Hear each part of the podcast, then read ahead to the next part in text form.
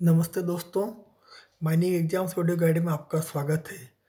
Accident की series के इस एपिसोड में हम बात करेंगे एक्सीडेंट इंक्वायरी रिपोर्ट की। जब किसी भी एक्सीडेंट में इंक्वायरी की जाती है, इन्वेस्टिगेशन किया जाता है, ताकि भविष्य में इस तरह की दुर्घटना वापस नहीं हो और अगर किसी कारण से होती है तो जान माल का नुकसान कम से कम हो।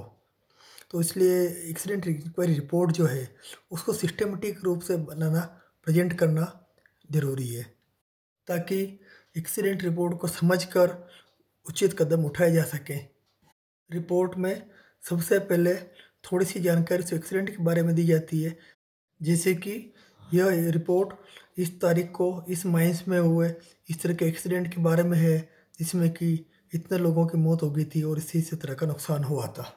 एक्सीडेंट की इंक्वायरी और इन्वेस्टिगेशन में प्राप्त सभी जानकारी को क्रमबद्ध तरीके से सिस्टमेटिक रूप में प्रस्तुत किया जाता है। एक्सीडेंट इंक्वायरी रिपोर्ट में सामान्यतया नौ बिंदु होते हैं। प्रथम बिंदु बैकग्राउंड इन्फॉर्मेशन इसके बाद में events prior to the accident third occurrence of the accident fourth rescue and recovery fifth inspection and inquiry six analysis of evidence seventh conclusion on cause eighth responsibility and ninth recommendations तो सबसे पहले जो point शुरुआत होती है background information से। इस point के अंदर उस माइंस के बारे में सामान्य जानकारी दी जाती है कि किस तरह की माइंस है, कितना प्रोडक्शन है, किस तरह वर्किंग है मेन पावर कितनी है, आदि आदि। साथ ही उस ऑपरेशन के बारे में, उस काम के बारे में जिसके दौरान एक्सीडेंट हुआ है, उसकी भी थोड़ी सी जानकारी दी जाती है।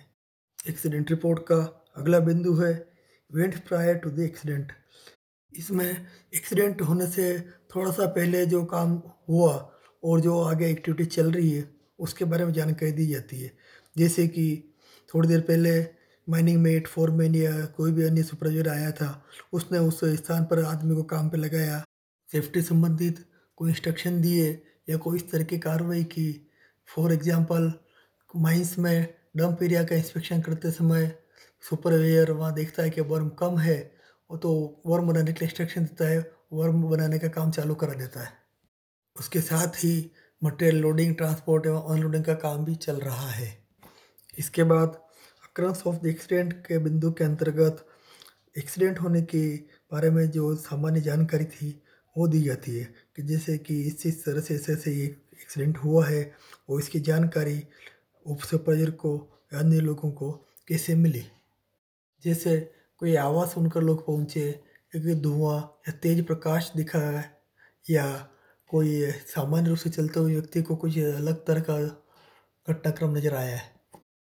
अगले बिंदु, रेस्क्यू एंड रिकवरी में बचाव कार्य की पूरी जानकारी दी जाती है।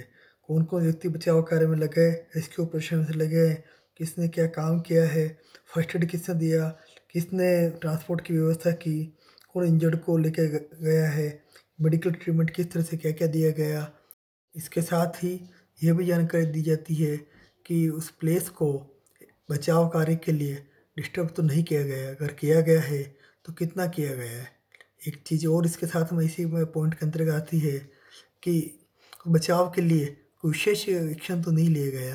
जैसे कि अंडरग्राउंड माइंस की बात करें तो एक्स्ट्रा सपोर्ट लगाया गया हो या पानी निकासी की व्यवस्था की गई हो, आदि। इन चार बिंदुओं में घटनाक्रम की जानकारी के बाद में पांचवा बिंदु आता है इंस्पेक्शन एंड इंक्वायरी यह इंक्वायरी रिपोर्ट का एक बड़ा और महत्वपूर्ण भाग है।